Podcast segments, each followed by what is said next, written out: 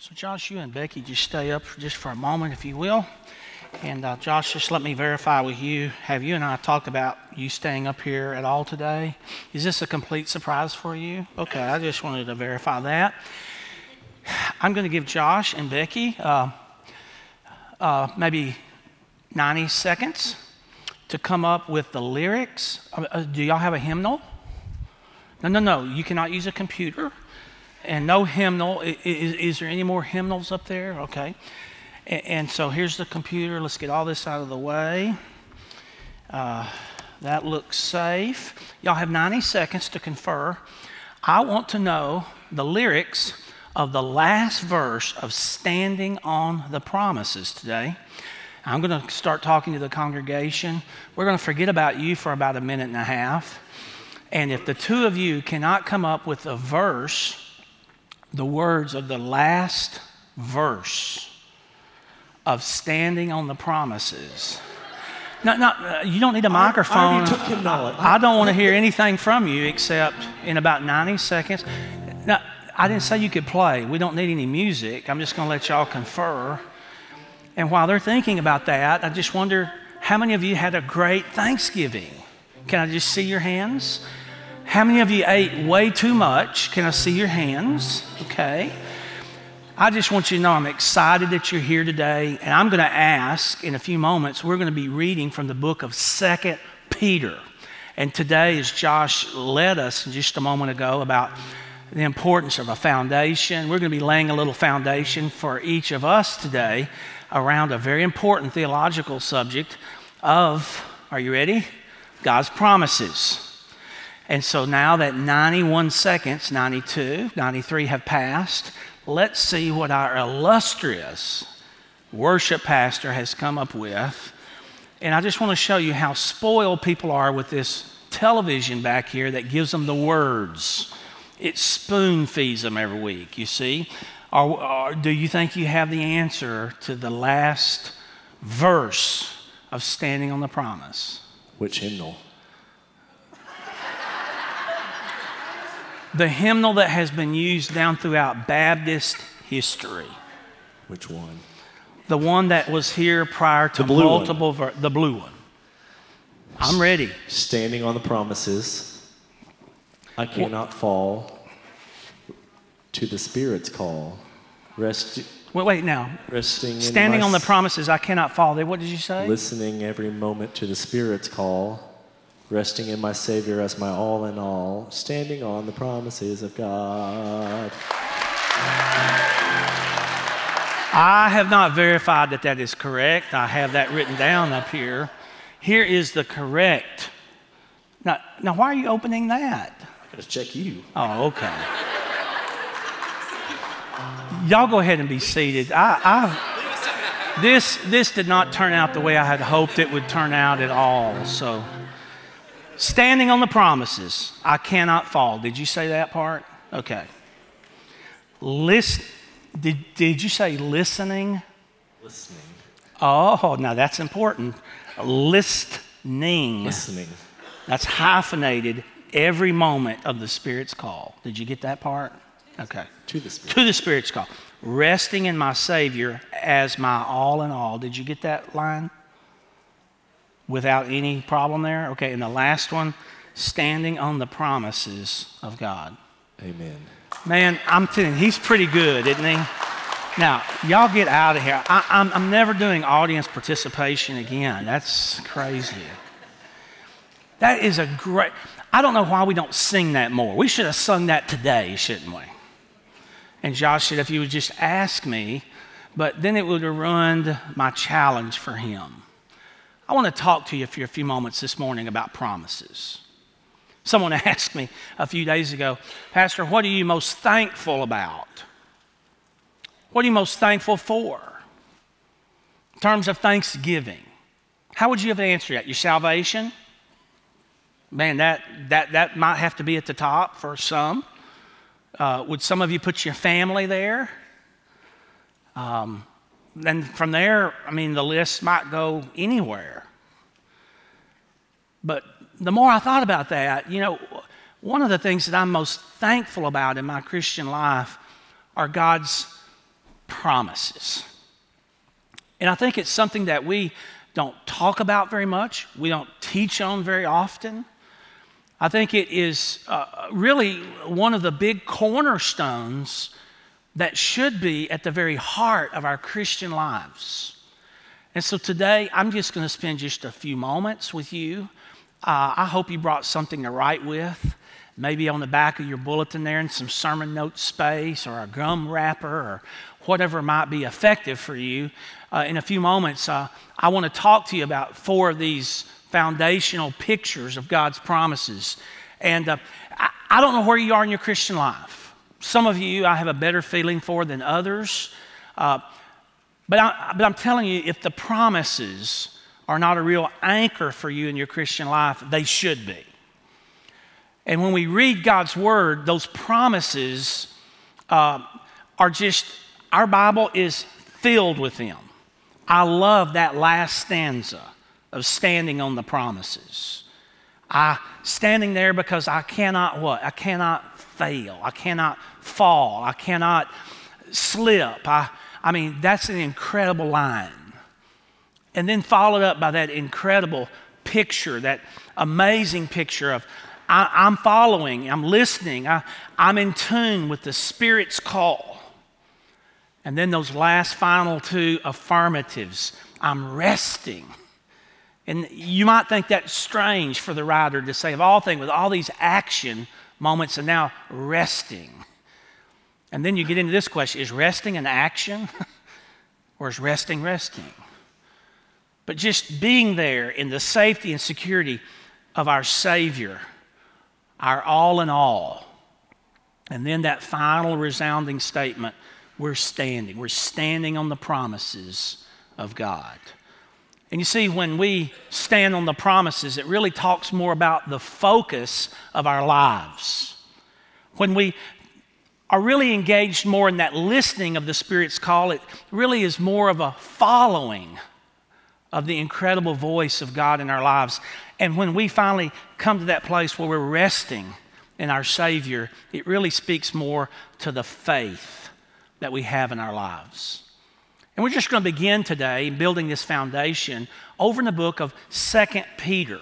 Now, I want you to look in chapter 1, and in just a moment, I'm going to begin reading for us in verse 3 and 4, because it is there that Peter gives us this resounding, I guess, thumbs up, this resounding banner that he's waving about some of the strong principles of the Christian life. And uh, out of that, he talks about the meaning of these promises that God has given us. Follow along with me as I just read verses 3 and 4 out of 2 Peter chapter number 1. I want you to hear what God's word says about this. His divine power has given us everything we need for a godly life through our knowledge of Him who called us by, by His own glory and His own goodness. Now, look carefully at verse 4 with me. Through, uh, uh, through these, he has given us his very great. If we had a few more moments today together, uh, we, we would do a little word research here. But from the Greek language, I just cannot emphasize enough the enormity that this phrase represents. The very great and precious promises, so that through them you may participate in the divine nature, having escaped the corruption of the world uh, in the world caused by evil desires. Now, notice Peter did not refer here to precious memories. Peter refers here to precious promises. And I just ask you today, what makes God's promises so precious?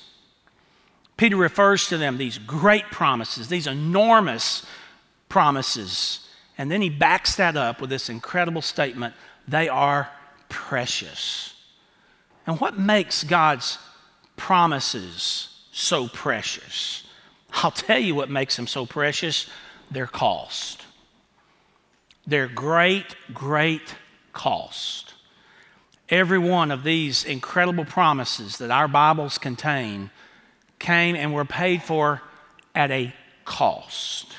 They're great value, if you will. And we know, don't we, that every promise that God gives us comes through His Son. In fact, the Bible says it was stained in the very blood of His Son. Quickly this morning, let's build a little foundation together. Some of these, for, for, for many of you, will be, uh, hey, I, I knew that kind of moments. For some of you, that, man, I'm so thankful. Many of you brought family members to our service today. Thanks for doing that. That gives us an opportunity to meet them and talk with them. And that, that's so encouraging when you bring family members. Would you bring them back Christmas Eve at 530? We'll be out in 52 minutes. You can wear your denims. It's going to be a great Christmas Eve service as well. And uh, we're going to test Josh again on that night. He just doesn't know it. And see how incredible he is in terms of memory. Uh, in fact, Josh, what if we just wean away from all these screens? I mean, I don't get screens. I, I don't get any helps. Oh, this, oh, you want me to preach with no notes? I got you, okay. That may be a challenge of challenges right there, the throwdown. Let's quickly list four characteristics, if you will, four pillars of the foundation of God's promises. Now, if you'll just jot them down somewhere, first of all, I think it's important as followers of Christ that when we look at in God's incredible promises, we know about the location of God's promises. The location of God's promises. Where are these promises found? In the Bible in the incredible Word of God. How many, how, how many promises are there? Are there a thousand promises? Are there 2,000? Are there 49? Are there 3,000?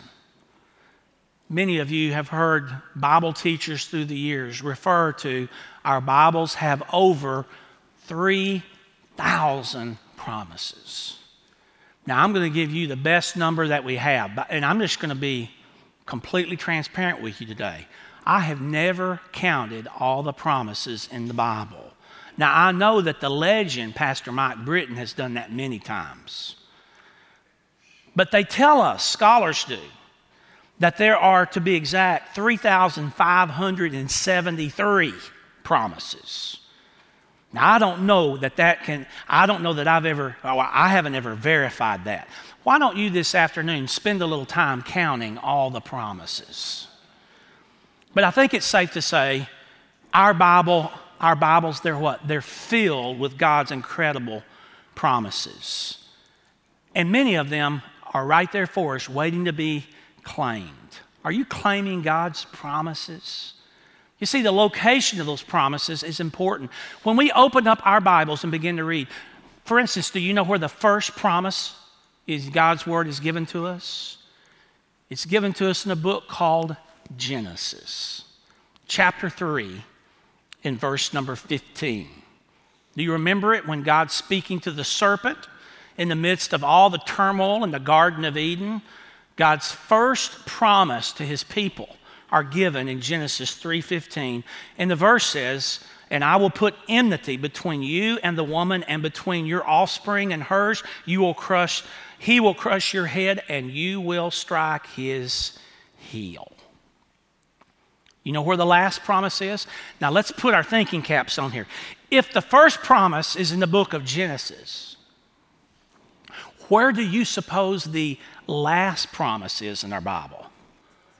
I'm telling you, I don't know that I've ever preached or taught a more intelligent group of people.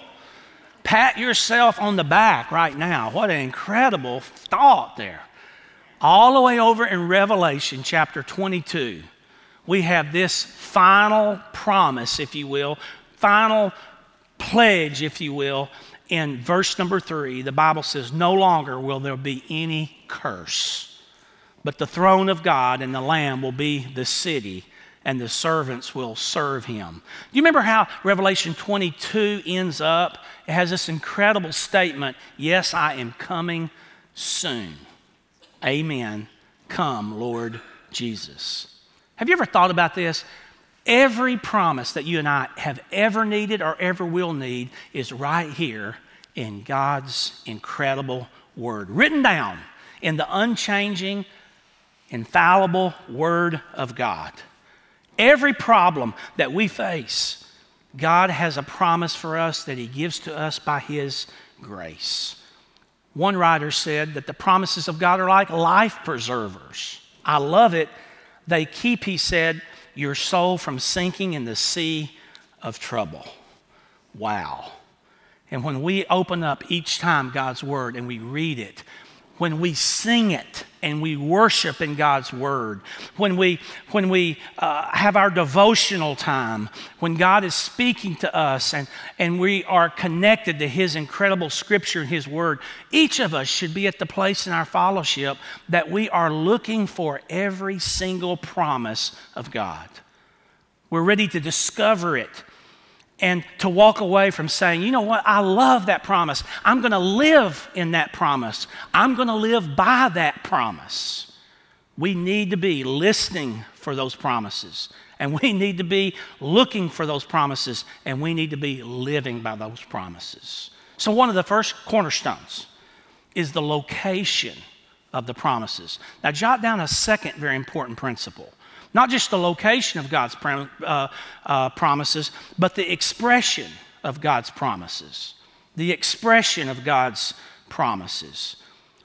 What do they express to us, these promises? What do they communicate to us? They're all vastly different, in many of them, in the content and the makeup. But when we take them in totality, holistically, all of the all 3,000 plus promises, what is the essence of them in terms of expression? The essence is that God loves us. It's His grace in our lives. I just wonder today, I'm about halfway scared to even ask, after the fiasco of this opening audience participation moment. But if I were bold enough to ask you, I just wonder if there would be anybody here today that would work through 3,000 plus promises. Read them, ingest them, think about them, process them, and be able to stand to their feet today and say, Pastor, I deserve every one of those promises.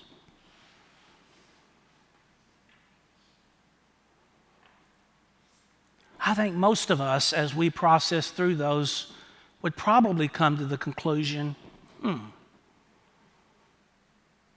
Pastor, I don't know that I'm really deserving of all that. Pastor, I'm somewhat overwhelmed that my God would give all of those pledges and promises to me. And as we begin to absorb these incredible promises and how God expresses those to us, we cannot help but be reminded that part of this expression of these promises are God's remarkable grace. I mentioned a moment ago the first, the first promise in our Bible, Genesis 3:15. I mean, think about in the heat of that moment, Adam and Eve, sinning and transgressing against God. We know it was the old, the old serpent that was behind it. And you know, at that moment, when we look back historically, there could have been a number of things that God had chosen to do. He could have been silent, He could have just walked away. But of all things, in the midst of this sin, God gave affirmation and a promise of hope. Serpent, let me tell you what's going to happen to you. The rest of your life and all of the offspring from you, humanity will be putting a death blow on your heads all of the rest of your existence. Now, you'll be marking the heel of the man. But let me tell you something there'll be a death blow to your head. Have you ever stopped to think that in, even in the midst of that transgression, God was already at work. What was He doing? Speaking to us and drawing us and receiving us and forgiving us and, and saving us, if you will, by giving this word of hope and this promise. And I would suggest to you that God did not have to do that. He could have turned His back on us, but He came and He reached out to us. Pardon me, but hallelujah, what a Savior we have. I love how Paul put it in 2 Corinthians 1:20. Paul stated this way, no matter how many promises God has made, they are all yeses. Every one of them is a yes in Christ. And so through him, the amen is spoken by us to the what? To the glory of God. Well, we can't get away from it, can we? That location, so important. We know where they are. The expression of it, how God expresses and why He expresses these promises, man, that's, that's very valuable to us. But can I just give you a third one quickly? And that is the provision of God's promises. The provision of God's incredible promises. Now, we know, don't we, that a promise is only as dependable as the one making the promise. For instance, Josh knows with certainty, or he better, that on Christmas Eve I've got a surprise coming for him. And I know that the next month he'll be looking forward to that with great anticipation. Because I pledged it. I promised him I have something for you on Christmas Eve, Josh, and it's going to be a really special surprise. Just like when the police called me and wondered does the fella in the white suburban driving around stalking people in Longview, does he work there at Oakland Heights as some have suggested?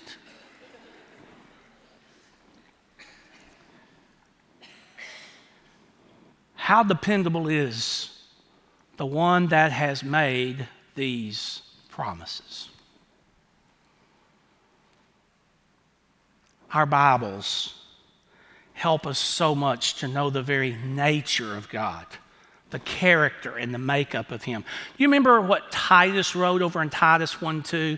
Titus just made this statement point blank in the hope of eternal life, which, in which God, he says, who does not lie. One of the things we know that is an impossibility to do. God cannot and will not ever lie. And so, knowing of his promises being vested in the very nature of who he is, knowing that he cannot lie and that he is the, the faithful God, we, we've got to, we come to grips with something very important. Not only is God the promise maker, but our great God is the promise keeper. And so immediately the provision of each one of these promises begins to mean so much more to us. When it comes to God, He can't break those, and He's very trustworthy. And so each and every time that I'm able to absorb and allow one of those promises to soak into my heart, immediately I begin to understand something important. This promise is pledged and given by the God of this universe. I can trust them. I can take them to heart and to heed, each one of them as God's ultimate pledge, and He will fulfill every one of those. Often, when I'm pastoring, I come upon people from time to time that begin to doubt that. Many times because people ask God for certain things and He has not responded. Or many times they've read one of these promises or pledges of God and, and, it has not come to fruition in their life. And so many times it, it leads to some despondency and discouragement. But I remind each of us today as we're thinking about God's promises, these promises don't come with specific times and specific dates. We've got to understand that there's many of these that we have to wait for God to fulfill his promises. Now, I don't know about you. Well, let's just be honest about it today. How many of you really don't enjoy waiting? Can I just see your hands? Waiting in line, waiting at the doctor's office, waiting, waiting for a return call from the doctor. Can I hear an amen to that? Or from the pharmacy or wherever it is. Many of us do not like waiting. I think about some of our young ladies that uh, are, are, are already gearing up as all things. One of them said, Hey, hey, we're getting ready for cheerleader trials. I said, What do you mean? We're, we're in the middle of the year. And they said, Oh no, this spring we got to try out again. So we're already gearing up. Can you, I mean, can you imagine all these young ladies are judged for cheerleader? Only X amount are going to make it. And it's that period of time between the tryouts and when the, the judges come out, or they post it and they run off so often. But uh, until it's posted and, and the evidence of who is going to receive that, uh, that, that particular position of cheer line on that particular year. I, I mean, it's, it's the waiting. We hate that, don't we? And many of us think waiting is wasting. But let me tell you something when it comes to God's promises, waiting time is not wasting time it is trusting time. I love this little, this little quote that C.H. Uh, Mahaney wrote in his book, True Greatness. I want you to listen to it. I'm going to read it two times to you. Mahaney said this in his book, True Greatness an active trust in God to provide fulfillment in His perfect timing according to His ultimate purpose for the glorification of his son. I love that. What is waiting on God's promises? It's an active trust in God to provide fulfillment in his perfect timing according to his ultimate purpose for glorifying his son. The writer of Hebrews described this waiting period this way in Hebrews 10:23. He said, "Let us hold unswervingly to the hope we profess, and he who promised is faithful. We read a moment ago from 2 Peter 1. Listen to what the big fisherman said. He figured this whole waiting concept out. He, he wrote in 2 Peter 3 9, The Lord is not slow in keeping his promise, as some understand slowness. Instead, he's patient with you, not wanting anyone to perish but everyone to come to repentance. I know, you know, we all know. There are times when we think, you know, it just doesn't look like God's going to come through for us this time. You know, uh, you know, God hasn't spoken. God's not moved. We've not received that promise. I just remind you, His timing is perfect. He's never early and He's never late. Well, we've talked about the location. Did you jot that down? We've talked about the expression. And we dealt with his provision. What is the provision of these promises? But write this final concept down. I want to just for a moment talk about the description. It's the best word I could come up with. The description of God's promises. How would we describe them. Now, we know that out of these 3,500 promises or so, not, not, not all promises are the same, they're not all identical. And if we were just to kind of back up from a theological standpoint, we could probably, in simple terms now, very general terms, bracket all 3,000 plus promises into two categories. We could put all of those in one category, or many of them in a category called unconditional promises, where God just says, This is the way it's going to be, and that's it. Nothing else will have impact. There's no, no other action required. God makes a promise, it happens. I think one of the most prominent places in our Bible that we were able to really grasp this unconditional promise is over in Genesis chapter 9 when God is speaking to a man by the name of Noah.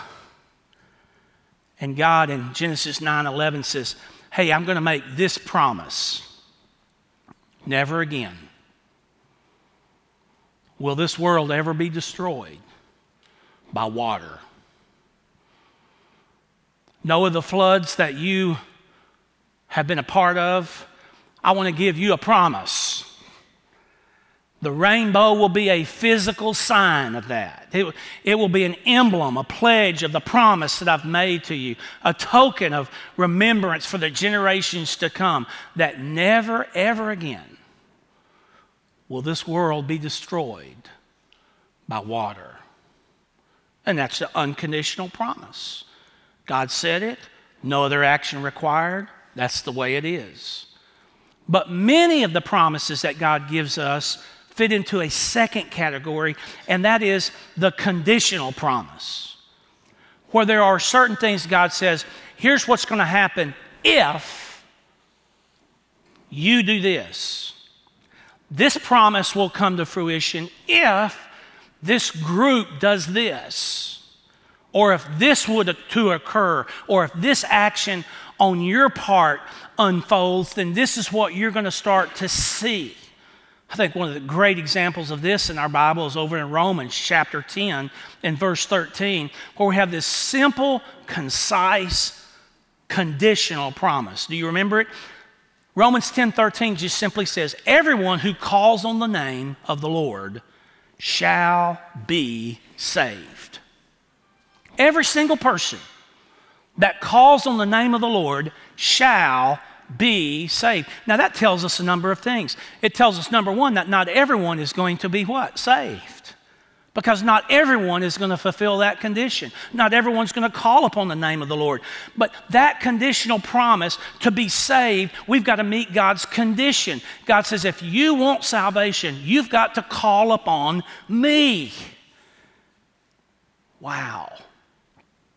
You know, in our lostness, we don't have to do anything to experience eternal separation from our Lord from now on upon death throughout all of eternity. To live in hell, we don't have to do anything. Live in sin, die in sin. Live in separation of God, we don't have to do anything. Just follow down that road. But to be saved, God says, it's very clear. You've got to call upon my name. You see, that's why these promises are so important as we describe them. God's promises give us a footing when our lives are in a tailspin and out of control and we don't know where to go. It's, it's God's promises that bring stability and strength in our lives. And I encounter so often people that are just struggling with trusting God. And maybe on this morning, in this service, maybe there are some of you that are, that are here, and deep in your heart, you're here at the beck and call of a mom or a dad or a family member or a husband or a wife, and hey, happy wife, happy life, I get it. But deep down, you're just not completely sold on this whole trust issue when it comes to God. The whole God thing and trusting is maybe just too much. And one of the questions I often ask people when I'm speaking to them about this struggle going on in their life, I can't tell you how many times I've asked people this question. Well, would you just be honest with me and share with me at this point how much more does God have to do to earn your trust? Well, Pastor, I just don't know that I can trust God to bring my marriage back together. Really? Well, just since we're talking about a trust issue, sir, how much more would God have to do in order for you to trust Him? Or, or Pastor, I just don't believe God can. I, I just, I just don't believe He could save me. I, I, I believe I've committed things I'm just embarrassed about. They're atrocities, really. They're, they're, horrible things. And, and, and, and I, I, I would just stop and say, well, well, what would God have to do more to convince you that you can trust Him? And you know, so often there's just, just like across this service right now, there just falls a hush.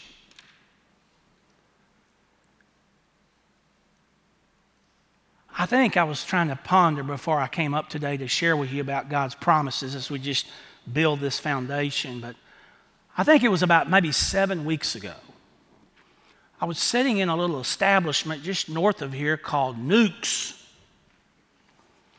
It was one of those days at lunch where I, I think they had two times more occupancy levels than the little number posted on the wall allowed by law.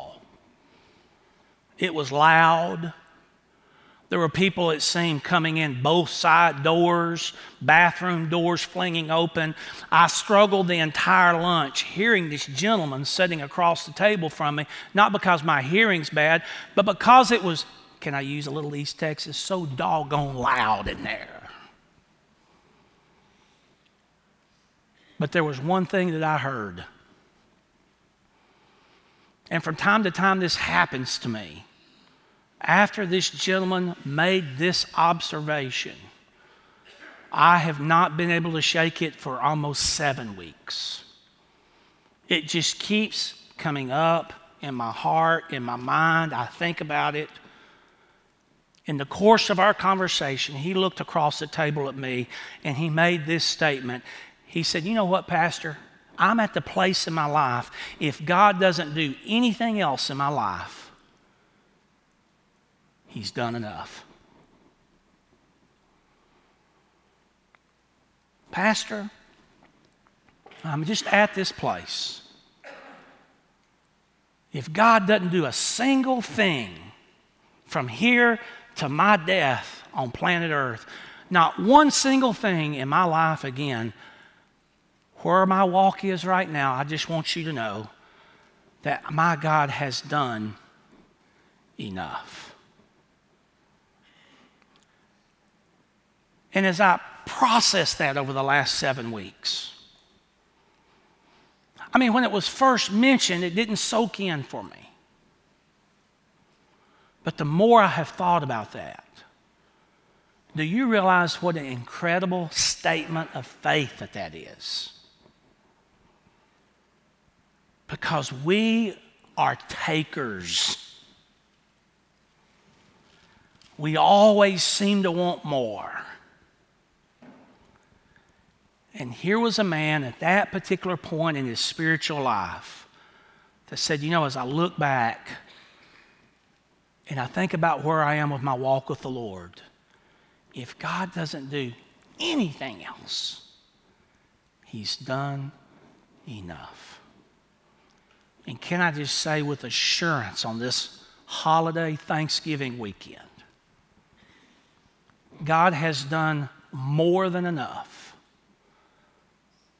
to fulfill and pledge an assurance in everyone's heart that He is not just the promise maker, but He is the promise keeper.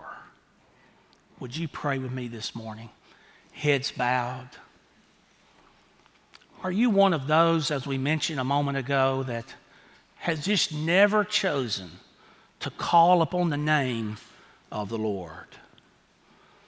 The Lord says if a hurting heart, a seeking heart would just call out to me, that would be the beginning of an incredible moment of a move of the Holy Spirit on them and them begin being invested in me to begin an incredible relationship. Asking God to forgive that sin. And the focus changing in a heart and life, not upon sin and self, but a whole new focus upon the Savior. Maybe there's someone here that's been praying about being a part of this fellowship. I was so thrilled to hear one that had been visiting here for some time said, People just make me feel so warm and welcome here at Oakland Heights Baptist Church. I've been praying about being uniting with this church. I just wonder if there are others just like that individual that have been praying about a church home. Man, as we enter this time of holidays, don't go through another Thanksgiving, another Christmas without having a church home. In just a moment, we're going to have a time of invitation. We're going to stand to our feet and we're going to continue to worship.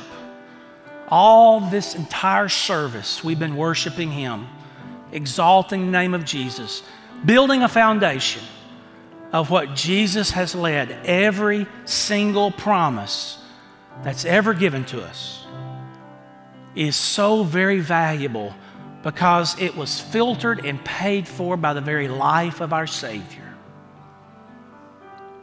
So today, as we've been building this foundation of promises, we come to this point in our service of a time of response. I'm going to voice a prayer for us. We're all going to stand and begin to sing. Our pastors and encouragers are going to be here at the front this morning. And as we just wait, we wait for those that are willing to say, To this morning, I'm going to call upon the name of the Lord, and I want Jesus. On this morning, I want to be a part of this fellowship. Help me, Pastor, know exactly what needs to be done for this to be my church home. Maybe there are those that this morning that need uh, just a time of someone to sit and pray with you, to encourage you. So we make ourselves available on this, the Lord's Day,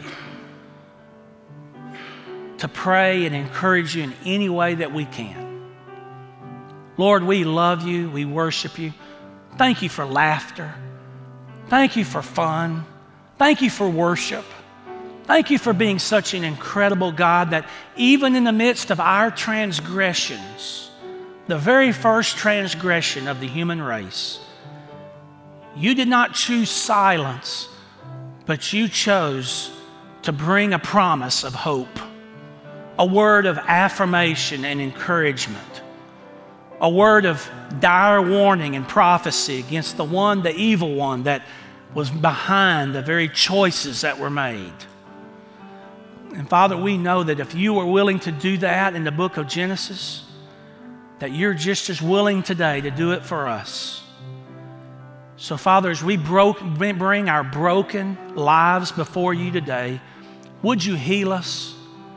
Father, would you bring us to a place in our fellowship with you that it's deeper, we're more connected, Father, would you bring us to that place where we are now seeking and watching actively for your promises so that we can not just hear them and heed them, but live them? Father, we thank you for these foundational principles of your incredible promises. Now, Father, as we continue our time of worship, we want to be responsive, responsive with our voices responsive with our attention and our focus, but Father, most of all, responsive with our hearts. So as we sing today, would your spirit speak and move about in the hearts and lives of each individual that's here and do the work that you need to do? We welcome you in this place. And these things we pray. In Jesus' name, amen. Would you stand with me this morning as we have our time of response?